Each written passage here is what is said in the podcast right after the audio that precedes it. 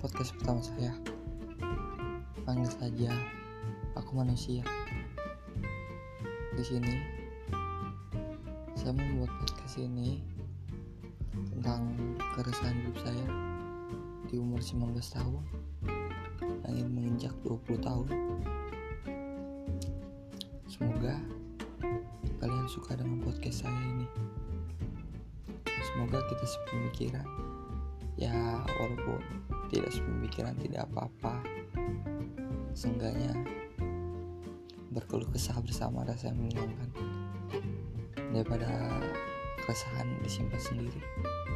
Saya tidak mungkin kan